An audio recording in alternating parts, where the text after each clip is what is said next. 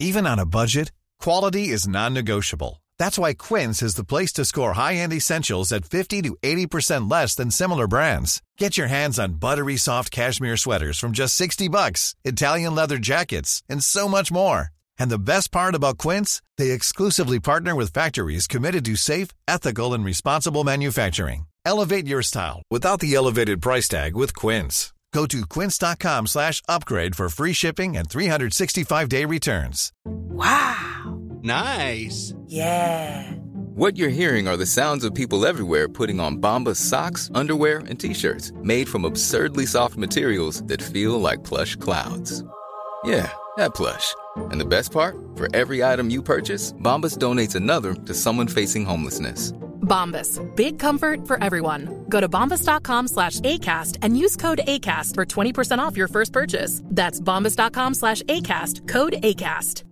Hi, I'm Daniel, founder of Pretty Litter. Cats and cat owners deserve better than any old-fashioned litter. That's why I teamed up with scientists and veterinarians to create Pretty Litter. Its innovative crystal formula has superior odor control and weighs up to 80% less than clay litter.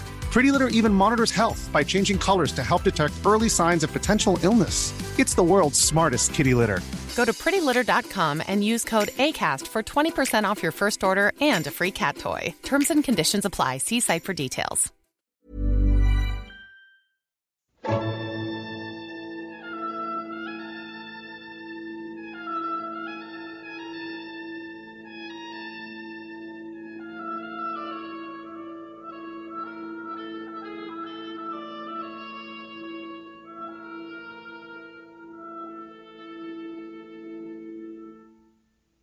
سلام. پادکست بوم اپیزود ششم. من راستین کاوندیش هستم و اینجا از فلسفه صحبت می‌کنیم. در اپیزود قبل پارمنیدس الهایی رو معرفی کردیم. در این اپیزود قراره به ادامه این جریان و اصطلاحا به باقی حوزه الهایی بپردازیم. لازمه بدونیم بعدها پارمنیدس و پیروانش رو افرادی که از فلسفهش پیروی می‌کردن و به اون فلسفه اعتقاد داشتن رو حوزه الهایی نامیدن و با این عنوان میشناسنشون.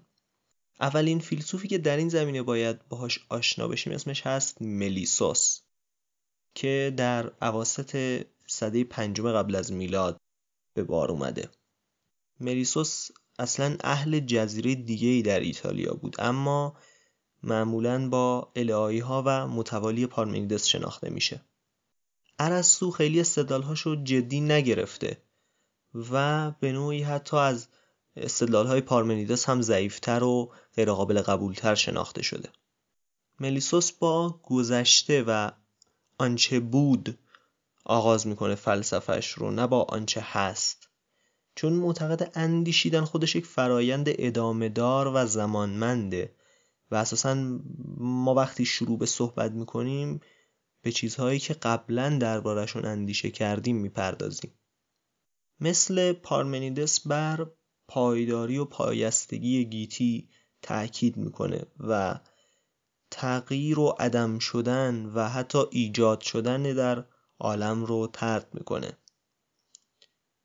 نکته دیگه هم اینه که مکان رو به زمان تشبیه کرده. میگه همونطور که کرانه ای برای زمان متصور نیست. یعنی نمی‌تونیم آغاز و پایانی برای زمان در نظر بگیریم. مکان هم به همین صورته و ما نمی‌تونیم کرانه ای براش متصور بشیم نهایتی براش متصور بشیم. که خب البته معلوم نیست چرا بی پایان بودن زمان رو انقدر بدیهی تصور کرده. چندان هم بدیهی به نظر نمی‌رسه و اتفاقا تصور اینکه زمان بی نهایت باشه و ابتدایی نداشته باشه برای ما به اون اندازه ساده نیست. درباره وحدت گیتی هم استدلال می‌کنه. میگه اگر دو تا گیتی وجود داشته باشه همدیگه رو محدود می‌کنن و فاصله بین این دوتا قابل درک نیست چه چیزی این دوتا رو قرار از همدیگه جدا بکنه. این که نمیشه فاصله این دوتا رو درک کرد نشون که ما قطعا یک گیتی واحد داریم. ارسطو اینطور گفته که ملیسوس واحدش رو به صورت مادی تصور کرده بوده. یعنی گیتی رو سرتاسر سر مادی می‌دونسته. اما قطعه ای نقل شده که عکس این رو نشون میده. میگه حال اگر آن وجود دارد باید واحد باشد. اما اگر واحد است نمی‌تواند جسم داشته باشد. زیرا اگر جسمی داشت اجزا داشت و دیگر واحد نبود. البته حدس می‌زنند شاید در این قطعه داره به فیساقوری ها میتازه و منظورش واحد در قاموس و در نظر اونهاست. این نوع استدلال ملیسوس شبیه کاریه که زنون انجام میده. فیلسوف الهی بعدی که بهش می‌پردازیم.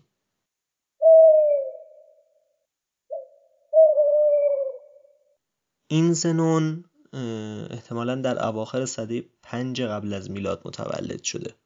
چرا میگم این زنون؟ چون ما باز هم زنون خواهیم داشت در تاریخ فلسفه. مثلا زنون رواقی رو خواهیم داشت که خیلی هم مهم و جالبه. پس دقت کنید این زنون زنون الهاییه.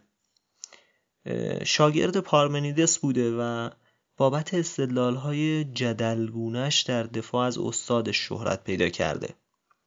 کاری که می‌کنه اینه میاد یه سری پارادوکس مطرح می‌کنه و می‌خواد بگه که عقاید سایر جریان های فلسفی هم همونطور که عقاید پارمنیدس غیر منطقی به نظر می‌رسه می‌تونه غیر منطقی به نظر بیاد و با درک انسانهای عامی به قول پارمنیدس سازگار نباشه رقیب اصلی و طرف بحث الهایی ها و حامیان پارمنیدس غالبا فیساغوری ها هستند.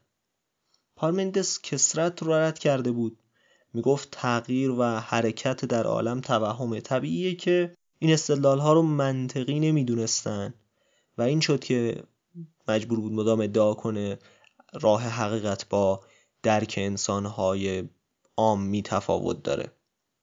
کار مهمی که زنون کرد این بود که به دفاع از فلسفه استادش برخواست و با استدلالهاش می‌خواست بگه که عقاید شما یعنی افرادی که با پارمنیدس مخالفت می‌کردن و فلسفهش رو جدی نمی‌گرفتن می‌خواست به اینها بگه که عقاید شما اتفاقا بیشتر منجر به تناقضه و بیشتر پارادوکس داره خب این استدلال های جدلی زنون چیا بودن؟ اولین موضوعش کسرته گفتیم که پارمنیدس کسرت رو رد کرده بود و این عقیده منطقی دونسته نمی‌شد. حالا میاد میگه که اگر ما شبیه فیساقوری ها تصور کنیم که واقعیت از واحدهایی ساخته شده. این واحدها یا باید حجم و ابعاد داشته باشن یا بدون حجم باشن. اگر حجم داشته باشن پس تا بینهایت قابل تقسیم خواهند بود. چون هر چقدر ما این ذرات رو بشکافیم لاجرم به جزء جدیدی خواهیم رسید که اون هم حجم داره و باز هم قابل تقسیمه. خب حالا شما یک خط رو در نظر بگیرید. این خط از تعدادی نامتناهی و بیشمار واحد تشکیل شده که همه اینا حجم دارن. پس باید بی نهایت بزرگ باشه. پس هر جزئی در جهان باید بی نهایت بزرگ باشه. اما اگر حجم نداشته باشن این واحدها نتیجهش این میشه که هیچ شیعی در جهان حجمی نداره. چون مجموعه صفرها صفر ضرب در هر عددی که بشه باز نتیجه به صفر می‌رسه. اگر اجزای جهان حجم نداشته باشن پس جهان به کلی حجمی نداره. پس با این حساب همه چیز در جهان باید بی نهایت کوچیک باشه. نمونه بعدی از استدلال هاش علیه کسرت مثال گونی گندمه. میگه تصور کنید یک گونی گندم روی زمین بیفته. قاعدتا از این افتادن روی زمین صدایی ایجاد میشه. یا حتی تصور کنید یک سیلوی گندم فرو بریزه. فارغ از اون مصالحی که در ساختش به کار برده شده از فرو ریختن اون حجم عظیم از گندم صدا ایجاد میشه. خب پس چرا وقتی یک دونه گندم روی زمین میفته صدایی به گوش نمی‌رسه؟ از این استدلال ها می‌خواد به این نتیجه برسه که کسرتی در عالم نیست و جهان یک صورت کاملا واحد داره همونطور که پارمنیدس عقیده داشت. موضوع بعدی استدلالهاش مسئله خلعه پارمنیدس خلع یا مکان توهی رو انکار می‌کرد. این رو گفتیم قبلا. زنون در این باره هم وارد استدلال میشه. میگه تصور کنید مکانی وجود داره که اشیایی در اون هستن. اگه اون مکان چیزی نیست پس اشیا نمی‌تونن داخلش باشن. اما اگر چیزی هست پس خودش در مکان خواهد بود. پس اون مکان خودش توی یک مکانه و این چرخه همینطوری ادامه پیدا می‌کنه و این بیمعنی میشه. پس اشیا نمی‌تونن در مکان یا جای خالی قرار بگیرن. می‌رسیم به مشهورترین قسمت از استدلال های زنون و موضوع حرکت. پارمنیدس حرکت رو انکار کرده بود. معتقد بود که هیچ حرکتی در عالم واقعا صورت نمی‌گیره و این عقیده بقیه رو خیلی متعجب کرده بود. پارمنیدس حالا می‌خواد به نفع این عقیده استدلال بیاره و منطقی بودنش رو ثابت کنه. اولین استدلال مشهورش در زمینه حرکت اینه که میگه تصور کنید بناس طول یک ورزشگاه رو مثلا طی کنید. خب این فاصله ای که شما قراره طی کنید از بی نهایت قطعه که خود اینها تا بی نهایت قابل تقسیمن تشکیل شده. پس قاعدتا باید بی نهایت بزرگ باشه. شما چطور می‌تونید در یک زمان محدود این فاصله نامحدود و بی نهایت رو طی کنید؟ یا حالا تصور کنیم آشیل قراره با یک لاک پشت مسابقه بده. آشیل که به داشتن پاهای خستگی ناپذیر مشهوره به لاک پشت به اصطلاح آوانس میده و میگه تو زودتر حرکت کن. خب حالا آشیل برای رسیدن به این لاک پشت مجبور یک فاصله بینهایت رو طی کنه فاصله که از بینهایت قطعه تشکیل شده. و هر بار که به لاک پشت برسه لاک پشت خودش در این مدت از حرکت باز نیستاده و یه خورده جلوتر رفته. پس هرگز آشیل به یک لاک پشت نخواهد رسید. اینطوری استدلال میاره تا فرض اونها رو غیر منطقی نشون بده. استدلال خیلی مشهور دیگه هم در این باره داره. میگه تصور کنید یک تیری از کمان پرتاب شده. این تیر در هر لحظه ای بنا به نظر فیساغوری ها خب قاعدتا در یک مکانی قرار داره و ساکن شده. با عکس گرفتن ما در دنیای امروز مقایسه کنید. اگر یک عکس در یک لحظه از این تیر بگیریم می‌بینیم که در یک مکانی ثابت ایستاده. خب اگر این تیر در هر لحظه ای یک مکان رو اشغال کرده باشه و در هر لحظه ای در یک جا ساکن باشه پس کلا ساکنه.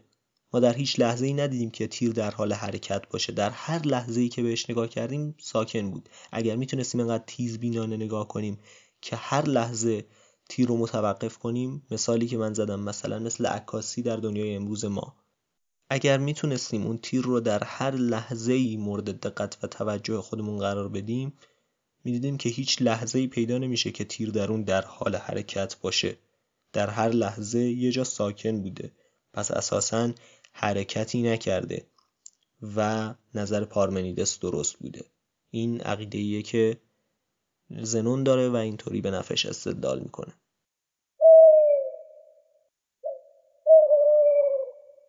در نهایت تمام اینها برمیگرده به همون رأی و عقیده پارمنیدس که می‌گفت حواس ما به شدت غیرقابل اعتمادن. زنون در برابر این عقیده که می‌گفتن آراء پارمنیدس با عقل سلیم سازگار نیست میسته و می‌خواد بگه که اعتقادات خود شما هم چندان با اون عقل سلیمتون سازگار به نظر نمیاد و دچار پارادوکس میشه. نکته ای که نهایتا می‌خوام بگم اینه که الهایی ها یعنی پارمنیدس میلسوس و زنون نقش به سزایی در به وجود اومدن دانش منطق داشتن. یعنی منطق آغازش با ارسطو شناخته میشه و میگن که ارسطو تحت تاثیر سوفسطایی ها و شکگرایان در پاسخ به اونها علم منطق رو پایگذاری کرده. اما می‌بینیم که شکل استدلال هایی که این الهی ها به کار بردن به شدت شبیه اون چیزیه که ما بعدها در دانش منطق می‌بینیم. و خب اگر بخوایم یه خورده بدبینانه بهشون نگاه کنیم چون اینها خیلی جاها مقالطه کردن یا دچار کجروی شدن دانش منطق اساسا در پاسخ به همچین استدلال هایی و همچین روی کردی به وجود اومده تا جواب چنین استدلال هایی رو بده از چنین خطاهایی در فکر جلوگیری کنه. این قسمت از پادکست هم همینجا به پایان می‌رسه. خیلی خوشحالم که تا آخر شنوندمون بودید و ممنون که پادکست رو به بقیه هم معرفی می‌کنید ایام بکام